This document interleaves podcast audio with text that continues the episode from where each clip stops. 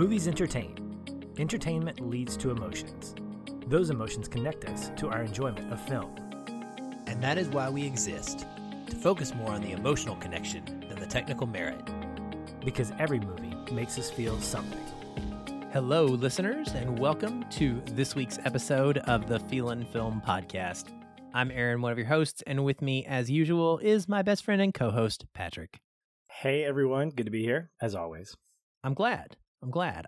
So, how was your weekend, my friend? We got to see a couple new movies, and we went into this week Yes. not knowing what we were going to cover because we Yeah. were both expecting to like both of them. hmm And and I did. I liked both. We yeah, we're covering the bad guys on the uh, the official episode of Feelin' Film, but here's my quick take on the unbearable weight of massive talent. This is uh, Okay. it was a lot of fun. It was it was wild, and it was just like probably more wild than I expected it to be.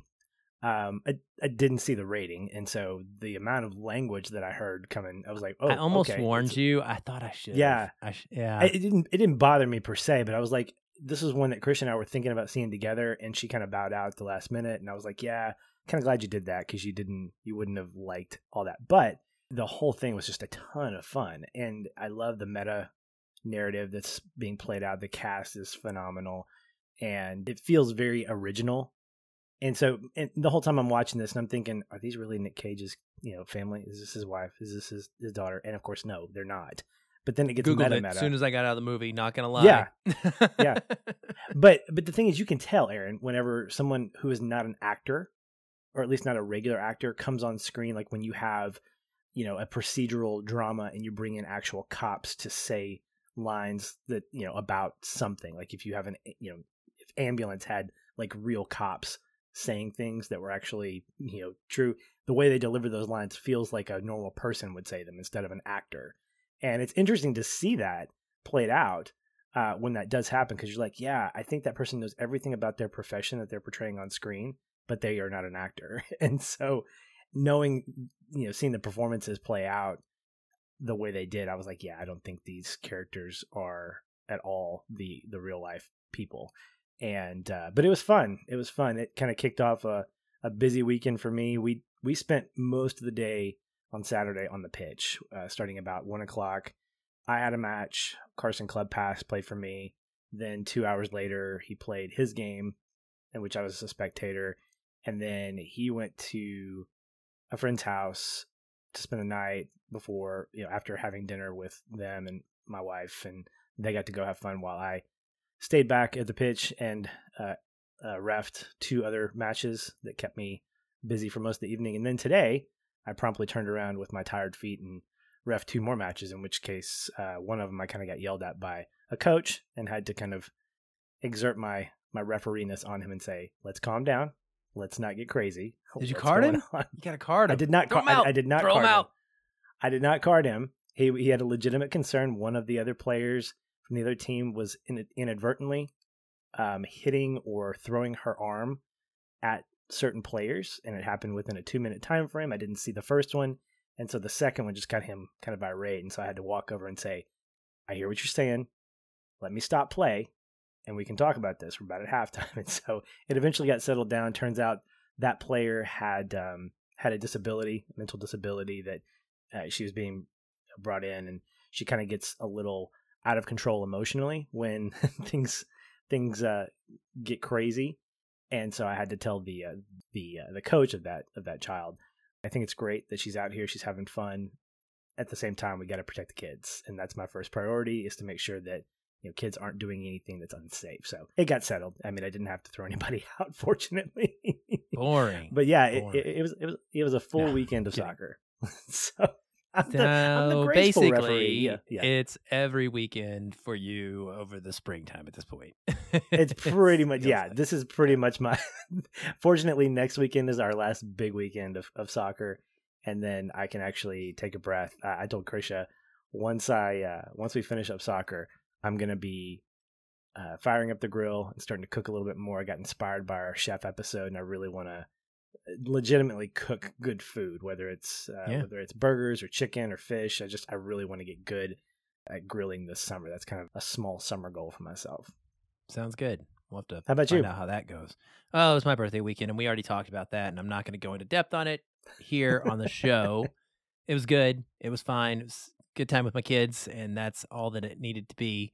It was nothing spectacular or really all that special. And I'm not a big pomp and circumstance kind of person anyway. I just got to spend time with those two people that are closest to me, which these days is enough. It's getting to the point when you got one in college who you don't see very often, and the other one's got extracurricular activities and hobbies and all this other stuff. You know, he's getting to the point where he's a year away from being in college too. And then I will only see them when they want to see me. There will be no requirement that they spend weekends with me anymore. So, yeah, it was good. Had good meal, fun times. Watched a video game documentary, played video games with them, had a great meal, you know, out. It's got to play in the dog park with my dog, and that was about it. That's always that a good time. En- enough there. for me. Speaking of video games, I do want to mention we uh, launched, relaunched the Games We Love podcast. So I don't know if I ever even mentioned it on Feelin' Film. I probably did when it was going on during the pandemic, I think is when I originally put that together. And I did a full season of episodes. Patrick was on one of them with me talking about The Last of Us. We did these episodes, or I did these episodes with interviews of different journalists in the games industry, as well as some friends and other personalities.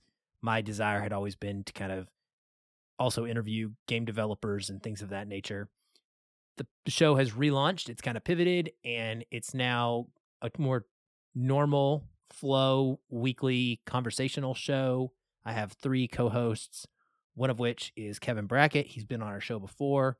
He's one of the hosts of the Real Spoilers podcast, another film show, and then a couple of other folks, actually both from St. Louis, coincidentally, not entirely on purpose. So it's like me and St. Louis going this show together. And, you know, we're just talking games. We launched our first couple episodes. It's in the feed as well as the old stuff. And um, I'm really excited because tomorrow I'm doing an interview with an actual developer. So I was able to get one of these that I had scheduled for two years ago and never got around to. And I'm going to get to talk to the developers of one of my favorite indie games. They're putting out a sequel to it. It comes out next week on its like full launch on Xbox for the first time. And I'm getting to talk to them. So that's really, great, really man. stoked for that. Yeah. So if you're into games, check out the Games We Love podcast, subscribe, listen, rate, review, all that good stuff. But we're here to talk about movies. And the movie that we are going to talk about, as Patrick mentioned, is The Bad Guys. This is your spoiler alert. Go take your kids to see this movie. Go enjoy it. Take your whole family. Have fun. Then come back and listen to this episode afterwards. But we're going to tell you all about it right here. Although, yeah, I'm sure you'd be fine if you listened to us and then went and saw the movie. But still, go see it anyway because I don't want to dissuade you giving your money to this movie because that's what we should do when there's ones that are deserving of it. Well, with that out of the way, so Patrick, when this movie got announced, I remember I was interested in it because it was animation, it looked cute, and it was coming out on my week- birthday weekend. So I'm always paying attention to what's coming out that weekend. And you reacted to it and said something about it being recognizable to you. And I had yes. no idea what you're talking about. So yeah. apparently, this thing is based on a book series.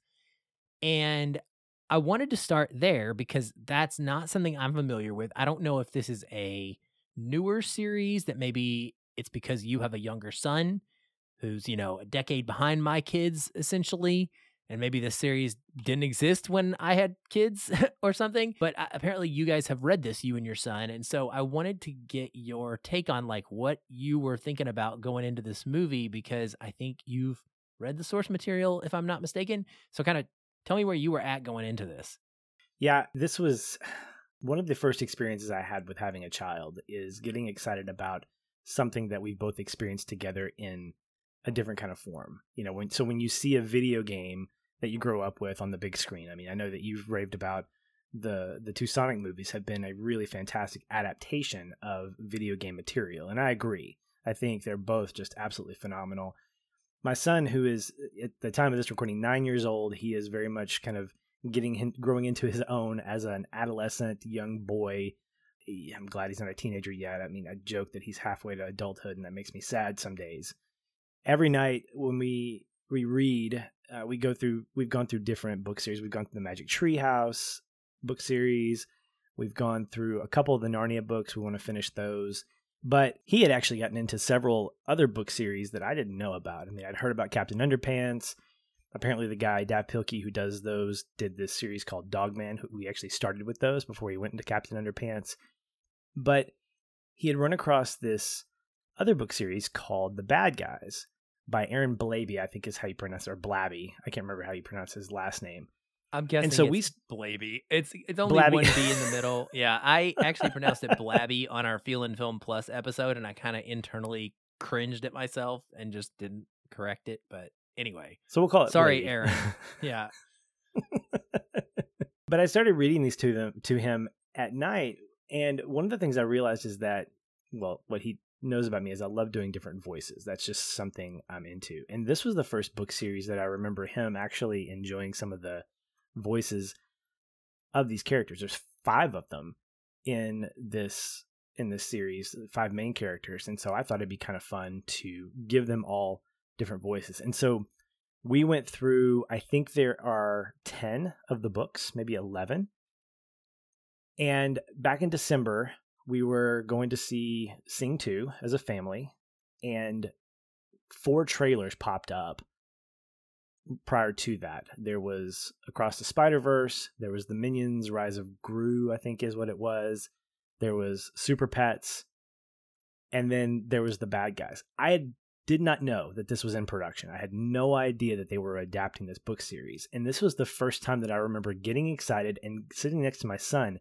who was equally as excited. He's like, Dad, it's the bad guys. It's the bad guys.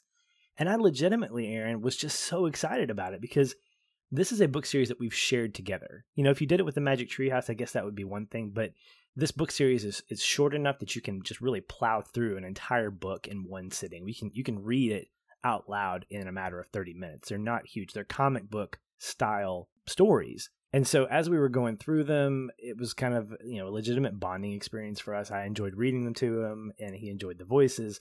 And so when we were able to actually get to the movie theater, we were both really excited. I mean, one of the things that we talked about was what are these voices going to sound like? Because I'd been doing these five different voices for oh, you know about a year and a half now and so and so what is wolf going to sound like? And actually wolf was the only character that didn't really have a voice. It was just me narrating. But snake tarantula shark piranha those four characters in particular i gave specific voices to based off of how the the dialogue. So obviously piranha is spanish speaking and so i had just a you know, I guess a cheesy Mexican voice. Uh, Snake was more California dude, you know, he's like that. And then for some reason I couldn't think of another voice, so Shark became a really bad Hank Hill. So anytime he would talk, he's like, I like dressing up like a baby boy. It's not, you know, Oh just my that kind of thing. It's and it just became this really fun thing. So going to the movie theater, watching it, he loved it. I loved it. And this was one of the first times I legitimately felt like we had enjoyed the movie together. Like I've taken him to movies and we've enjoyed them. But both of us were like, dude, that happens in one of the books. Or, oh man, oh, I wonder if they're going to do this. Or, is Snake going to say that? So when you have that kind of experience, coupled with experiencing it with, with your, your son, it makes it so much more impactful. And so that to me was why I was looking forward to it. Not even knowing that it was coming out until the trailer. I was like, dude, it's going to be a good 2022 when it comes to animated movies.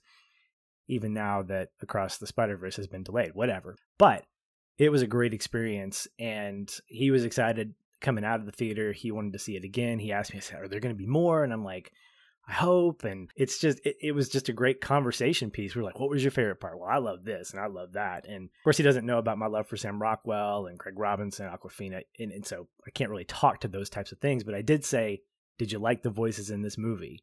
He goes, yeah, but kind of like yours better. And I'm like, good, good. Let's do that. Let's stick with that right there.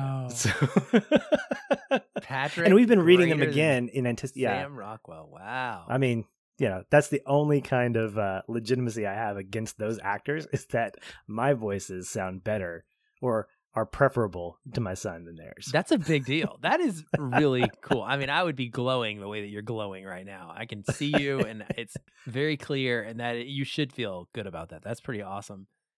Well, that's cool. I, I was wondering about that and how it was going to land for him and you both having, you know, the history with it and such. Was this a specific story that was taken like directly from the comics or was it unique? It's a it's an amalgamation of a handful. So the tone is what I think was hit perfectly. The sarcasm, the cool factor, the suaveness, the attitudes of the different characters. There were pieces taken from, I believe, the second book, because the first book really kind of sets the tone for them, specifically Wolf, wanting to turn into a good guy. The way in which he comes across it is a little bit different, but it's kind of the first two books on a high level, but there are other characters that get introduced in this movie that come along a little later. So it's really kind of the first two books if you want to kind of adapt anything.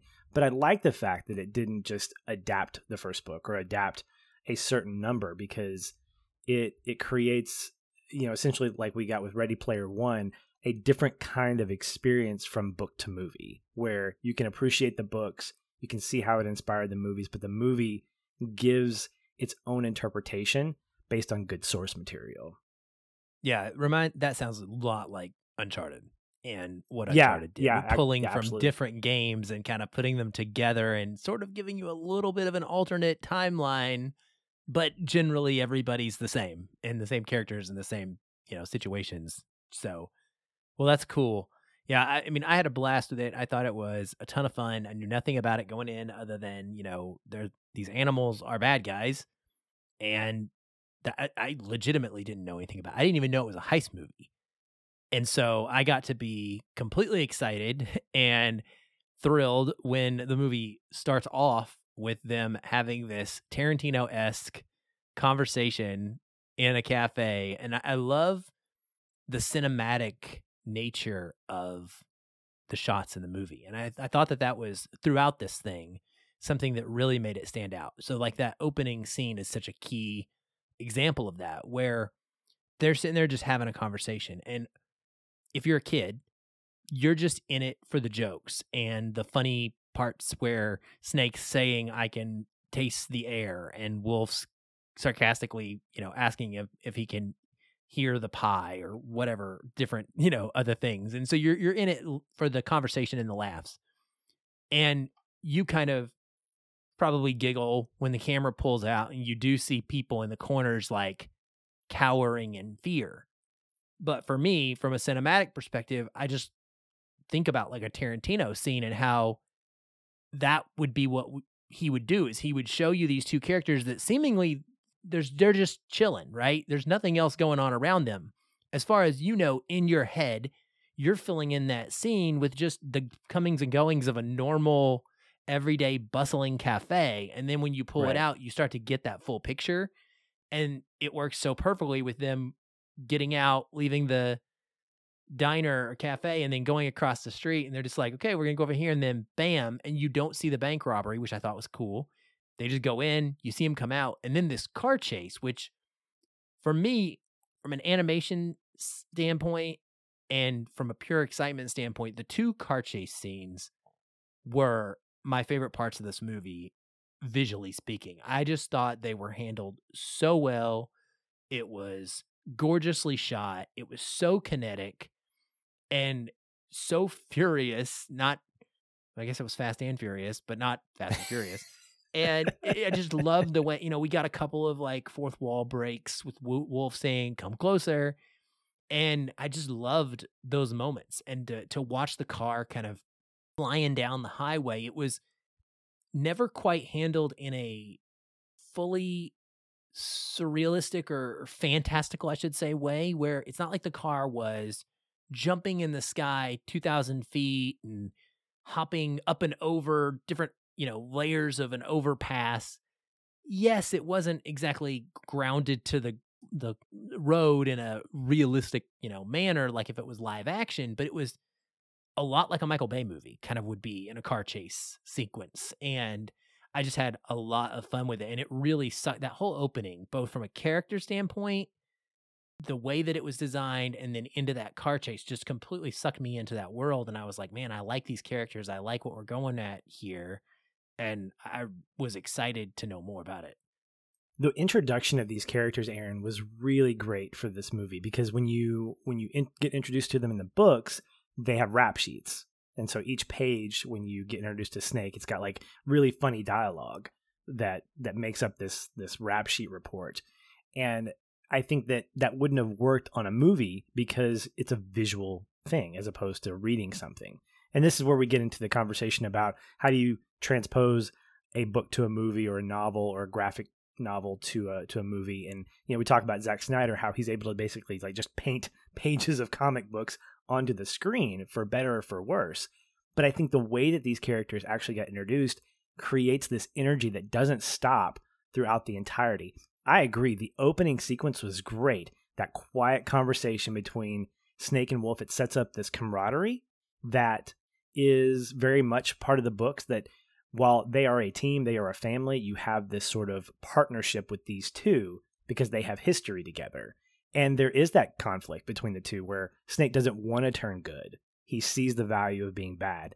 And so this this opening sequence of them talking and then robbing the bank, and then they get into the car chase scene where I don't know if a lot of people are gonna gonna know this group, but there's a group called Can't Stop Won't Stop that I discovered about eight years ago, and that song Stop Drop Roll that they were lip syncing to is one that I was familiar with, but it was absolutely perfect because it created this sense of joy, happiness, like they love what they're doing. It's not like they need the money. In fact, the movie goes on to say later on when they get into their lair, they steal because it's fun. They steal because it's exciting. Like if they were really pure robbers out to just get people, would they pay the check? No, they wouldn't. And leave a tip, by the way. I thought that was hilarious that Snake leaves a tip in the tip jar at the diner right before they go over to rob the bank. But to your point about the the car chase sequence, I did feel like it was a Michael Bay movie or even a later Fast and the Furious movie where there's like this kind of exuberance of of big shots and kind of you know Im- impossible you know car things that are happening. But that was okay because at that point in one of the fast and the furious movies you were like okay i expect that. We've gotten beyond you know the the street racing and now we're into you know flying flying cars and whatnot because it's animated we've talked about this before there's liberty that you can take i mean you've got animals and reptiles in a car okay you've already suspended your disbelief at this point so the fact that they can zoom in and out of traffic and the fact that they can make these big jumps. I love the fact that where we would have assumed that the car chase sequence would have ended, no. Wolf intentionally stops at the police station. Why? Because he wants to keep the car chase going. Again, he wants that kind of fun. And those were kind of original, refreshing pieces of that type of sequence that we like, live action or animated, that really, really get you into the movie and get you laughing. My son was having a good time with it. I think that he leaned over and said a couple of things to me like, I wonder if they're going to get away from the police. And then they stop at the police station and he's like, oh man. And then they take off again and he just started laughing. And I was like, yeah, this is, this is going to be a lot of fun. So those first 10 minutes really set the tone for what I think became a really exciting and fun animated movie. I wish this was a summer release because this feels not blockbuster esque, but it feels big enough that I feel like I want to. This is like a thing I want to take my son to during the summer. I understand why they released it when they did. That's totally fine. But this feels like a summer movie to me. Yeah, I I get that too. Just it is got that blockbuster feel, and th- it pulls from so many heist movie, spy movie tropes. And when you love those movies and you love those stories, you enjoy that. And that what you're talking about is a classic overconfident criminal move that we see as a storytelling method routinely in movies where the character is like gotten to the point where just stealing isn't good enough because he's able to do it or you know, just killing or whatever they're doing is not enough because they're able to get away with it. So they start pushing the envelope because ultimately the point is the notoriety or the tension and you need to get that high or that endorphin rush from the chase and that's what wolf wants because he knows that he's better and so he wants to keep that going and, and it is such a great way to again like transcend or or kind of bridge that adult and kid friendly nature in the same movie because we're picking Right. up on something like that theme of it where the kids are just like like you said your son's legitimately like oh my gosh is he going to get caught? Where you're thinking the whole time like oh he's doing this on purpose. Like he, you're you're thinking a step ahead right as an adult. And he is kind of going with the flow and being surprised as it goes and it works both ways and that's really fascinating. I love the way it goes into kind of gadgetry later on and it does have again with the fast and the furious kind of blending because it's not quite a spy flick but when you get diane foxington aka what is her name? The crimson paw right into the mix. She's sort of like a spy ninja type character she's got all of these fun little toys that wolf is not completely familiar with. He gets to kind of up his game in the tech world a little bit and we see that because he's much more of a tactile kind of guy and the one time we see him trying to use mini gadgets one of them is a big fail with his grappling hook move and and, and again and that's another example right where he's like he waits he want he lets everybody get near him because he wants it to be theatrical. Like haha i have succeeded.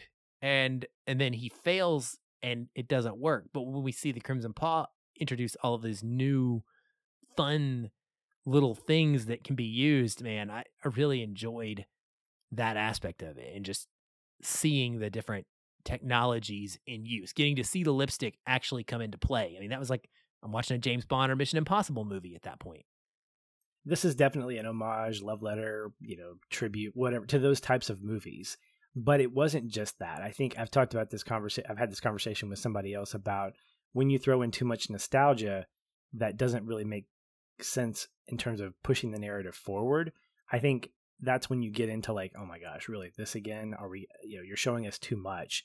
And so watching this play out again, I, it's been a couple of years since we've read the entirety of the of the series. We've just started back uh, with we're on the second book again. I don't remember all that gadgetry. I don't remember. I mean, the Crimson Paw comes in pretty early in the series, but what I liked about this, Aaron, was that it felt like a combination of all those things that you just mentioned in a purposeful way. To me, it felt like Ocean's Eleven. This was an Ocean's Eleven type thing. I did not see the twist coming. I thought, wow, that was surprising to me.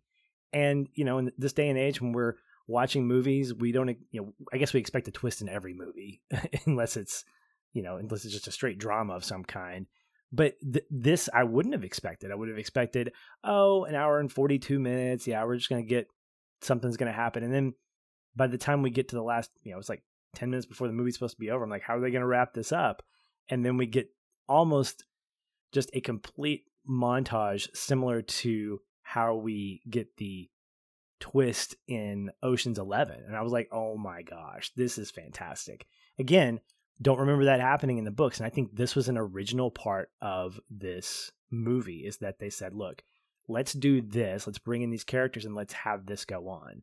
So Professor Marmalade comes in in the second book, but his plot is completely uh, just out there. And I don't think it would play on the big screen like this. And so I love the fact that they're using his zaniness, his kind of science scienciness, because it's what he is, but they don't play out what he does in the books because they work better as a comic and not as a story. So I think it was really smart of uh, Pierre Perifel, I think is his name. Again, I'm going to probably butcher it. So if you're listening, Pierre, I apologize. And Aaron Blabey. um, I think this creative team did a lot like what Hitchhiker's Guide did with Douglas Adams as a consulting author who brought in these new characters that were not part of the books, but they were in line with the story. They were in line with the tone of what the books brought. And that's why I really liked the first Hitchhiker's movie.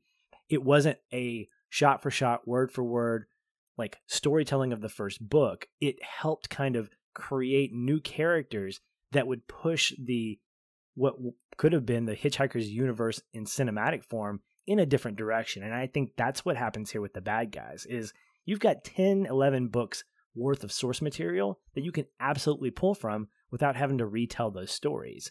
And I think to me, that's a successful adaptation, especially when you have a ton of source material.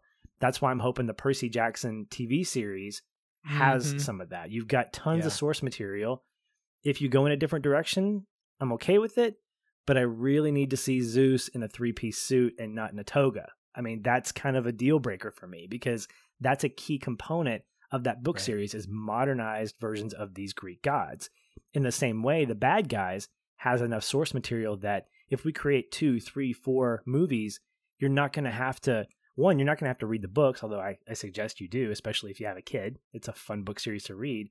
But even if you don't, you're going to probably have a killer movie franchise on your hands that's going to make a decent amount of money just to continue to churn out what I would call quality storytelling because there's quality storytelling here. This didn't feel repetitive, it didn't feel regurgitated. It felt like, again, a combination of the components that we love about heist movies and buddy team ups and family. I mean, you could throw in analogies to Fast and Furious here because you got these four or five characters that are legit family members by the end of the movie because they're kind of bonded by this thing that Wolf wants them to get to, but not without conflict. So it felt very organic in a way that I don't know a lot of original movies get the chance to do.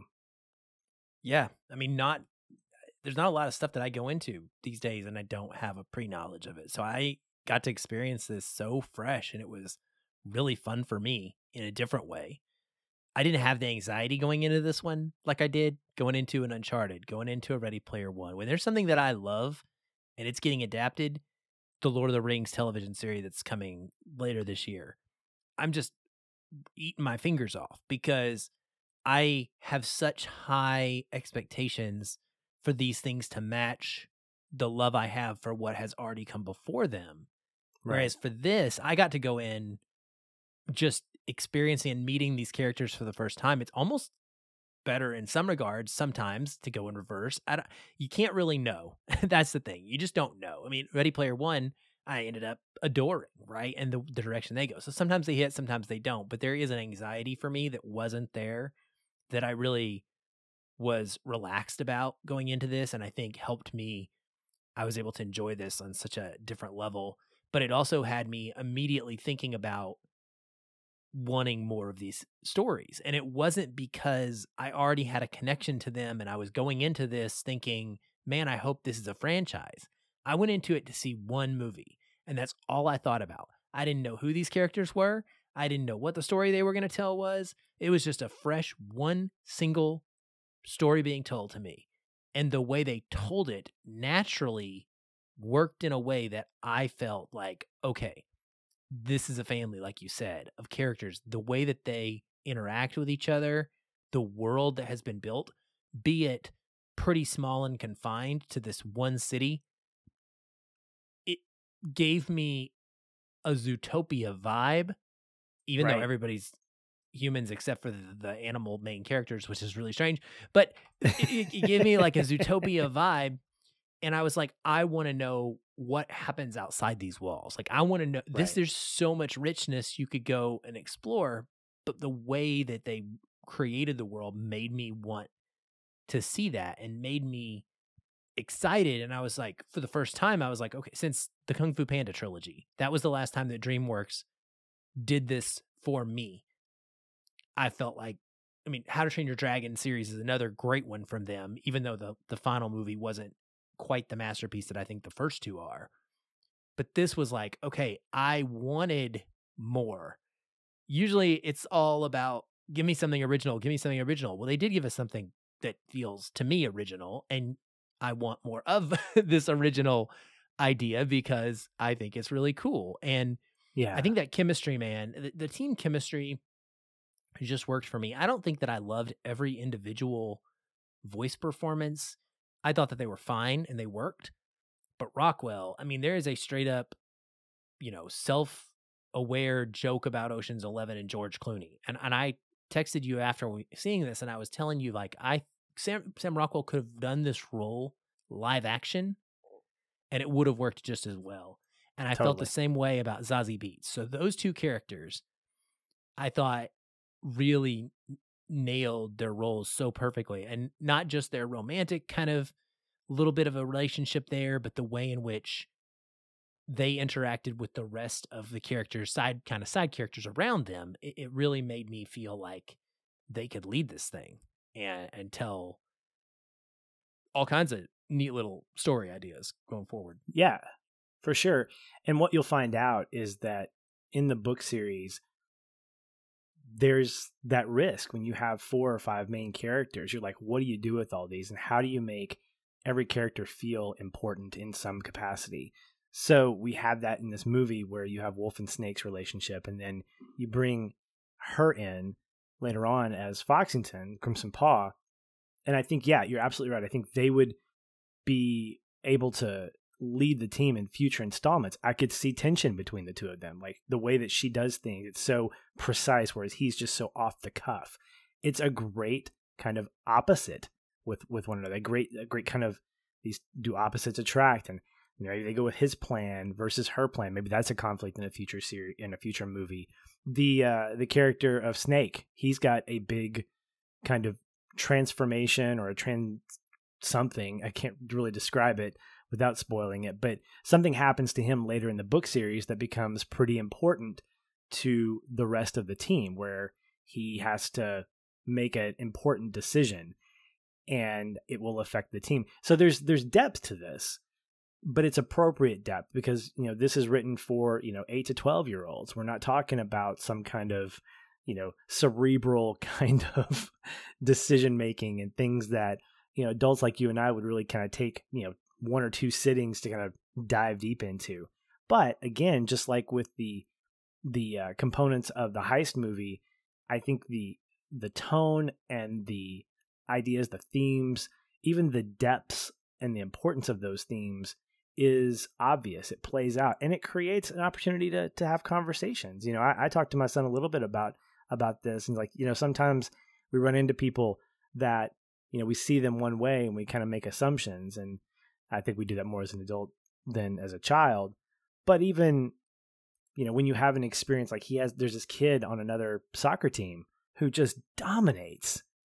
And he dominates because he's good, not because he's a bully. But it, and this team has been a team that his team has played like maybe three or four times in the last nine months, and it freaks him out, dude, because of the fact that he's like, I don't like 44. When don't you like 44? Because he's he's he's mean.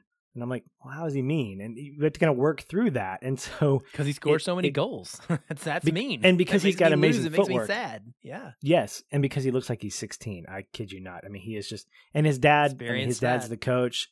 And then, and then in my head, I'm making the stereotype because his dad has an African name, and he has an African name. So I'm thinking, oh, they're probably, you know, maybe from Africa, and maybe they have this, um, you know, they grew up playing soccer, and so I'm making all these little kind of stories in my head. Whereas in actuality, that may not be the case. He may just be really good because he practices, and that's probably the true statement.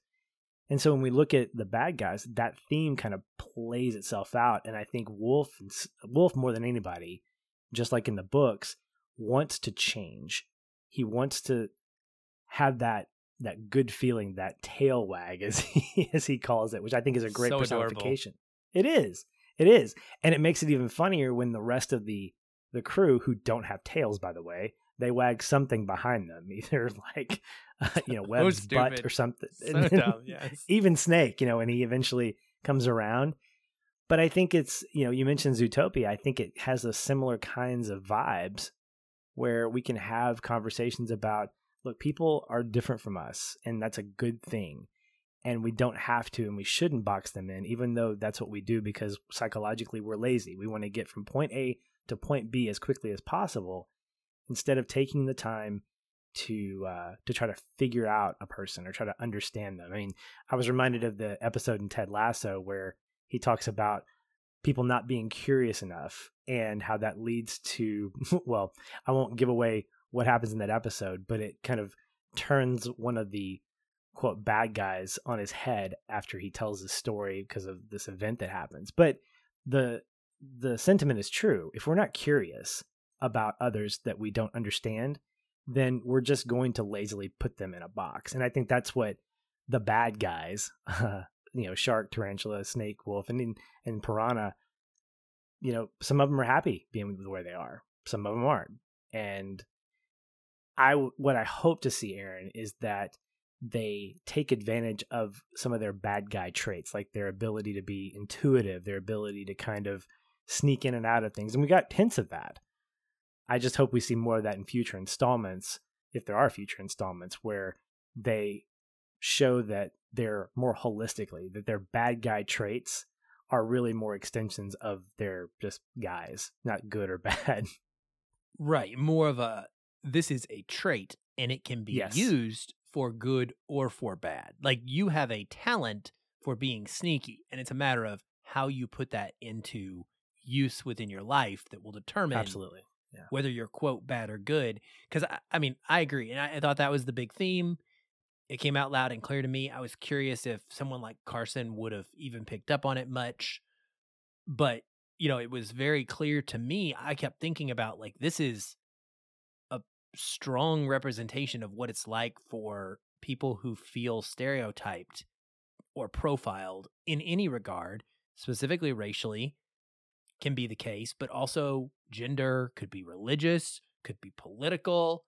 The mere suggestion that you're conservative in political values immediately puts a million things onto Yeah. you. I've had Twitter Mhm. arguments even in the past couple weeks where I've said a thing and I got somebody come back and they're like, "Oh, so you support Hitler or something like, you know, equivalent to that." And I'm like, I did not say that. I said I liked red. You know, you know what I mean? Like there's Yeah. no correlation, but people will make that. Mhm. And the point being is that especially racially, but in all of these other cases too, you can get to the point where you get so frustrated with being put in a box and being presumed to be a thing. You're presumed guilty. You're presumed to be a criminal. You're presumed to be a deadbeat dad or whatever the case is that you just kind of give up and you just you're like, okay, that's what I am. That's what they think I am. That's what I'm gonna be.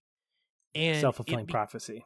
it there you go perfect phrase for it and that to me is what the crew has essentially become because they're like okay fine then i'll be really to be kind of ironic about it i'll be good at being that bad thing because you already have I, you've already self proclaimed or you've proclaimed me that so i'm going to just go ahead and accept it i'm going to self identify that way now too but the movie shows us you know very lightly and gently that's not that. You you have to change your way of thinking and understand that it's about your choices.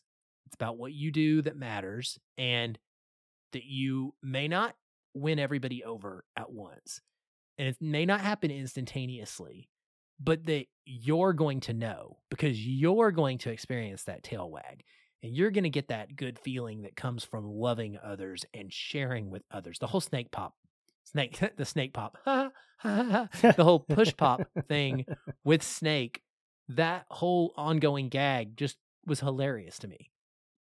And the way it wraps up is so cute and sweet. And I let out an audible, very quiet awe when he finally gives it to Shark, right? Because it was like, you understand that there's something that is, it, it- you know, it's such a simple concept that kids learn from a young age, most kids. And if they aren't, then why not get it from a movie that says sharing is caring, right? Sharing matters and it makes making somebody else feel good will in turn make you feel good as well. Uh, and I thought the movie did such a phenomenal job of kind of working those themes in without being heavy handed, without ever letting up on the fun and the lightheartedness of it. But they're there and it's good messages. So I, I thought that was well done. I thought so too. Eh, What I look at when I when I see this is that it goes through that whole process, and then at the end, the thing you want is for quote the good guys to win, and when you don't see that, but you see the bad guys willingly get arrested, not because of the thing that they that are st- they're supposed to be getting arrested for, which is stealing the the big rock, the asteroid or the, the meteorite, but for everything else. And they're taking ownership of the choices that they've made. And so by kind of owning up to that, they get arrested. And then, ironically, not ironically, in a hilarious way, they get out early for what? Good behavior. And I don't think that the message is, well, go to jail and you'll get reformed. No, I think the message near the end is making the right decision means owning up to the mistakes that you've made and dealing with the consequences. That's another lesson that I'm trying to teach my son is that when you make a decision and the consequences of that decision are not what you want, you have to live with those things. And that's okay because it's part of growing up. It's part of living this life that you don't necessarily make the best decisions. You're going to fail. And so a lot of that sort of leans in to this movie. And so by the end, what we get is a different kind of resolution. We get the ability of these guys to serve their time. And the movie sets up the potential for a sequel where they're out, they've got the car back. I love that that they that they get his car back, and then they're ready for their next adventure. Whatever that is, I'm excited for it because now you have resolution on multiple levels. You have, you know, Snake and Wolf who have sort of resolved their differences, but it hasn't changed their relationship to a point where they can't enjoy having breakfast at a diner like they normally do. I mean, if you look at that, if you look at that opening shot, you could have made that a closing shot, kind of like with Rounders, where you you start and end. Not Rounders, I'm sorry. Uh, the the Jon Favreau movie that I can't think of now that I love so much. Swingers. Swingers, thank you. Rounders, swingers ended with the ers, but you know that movie starts and ends with a conversation at a diner, and, you know, I think this movie could have done that just as well, where you have Snake and Wolf having this conversation at the end of the movie in kind of a, a bookend version, but just having a different kind of tone. You know, the people around them are not huddled up in a corner while they're while they're having breakfast and they can still have that goofy conversation about being able to smell the air or taste the sounds or, or whatever it is. That's what I love about watching these characters kind of unfold is that now I'm ready to see them as a crew. I mean, it was a crew up. that opening sequence was a crew up. And being able to watch them grow through this and where it could, you know, potentially lead really does excite me. Me too. And that's all I've really got on this one, other than to say the one thing that I didn't love about this is the ongoing fart joke. I understand that kids' movies just have to have fart jokes in them these days. It's just a thing, and so it's going to be there. But my goodness gracious, is that in the books? Does he? Does Piranha have like toxic fart ability? Because it's it plays out like a superpower essentially. The way he well, it, it, turns into a superpower. I mean, it's obviously not something that was asked for. Um, you know, it's kind of like it's not it's not the hero we deserve, but it's a hero we get. That kind of thing. I, I don't remember that being the case, but again, we're we're rerunning through the through the books. We're only on the second yeah. one, so okay. As of right now, it's not a quote superpower. It's a thing. It's just in in everything. The game I'm playing or the game I'm interviewing the developer of tomorrow for the Games We Love podcast.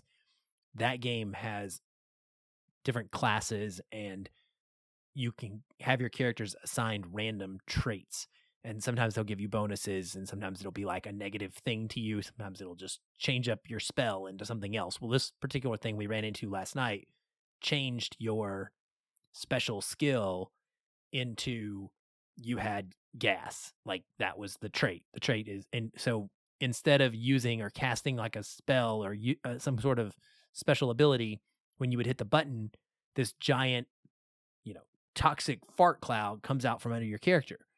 The interesting thing was I was annoyed by it, but as I'm going through the game, I used it a couple times and it was like an you know, damage over time spell. Essentially, like it was a massively powerful thing and I can just hop across the map using my like fart cloud and to like jump over and drop it and then run away and it would just kill something and it I started laughing and I felt really really hypocritical over it.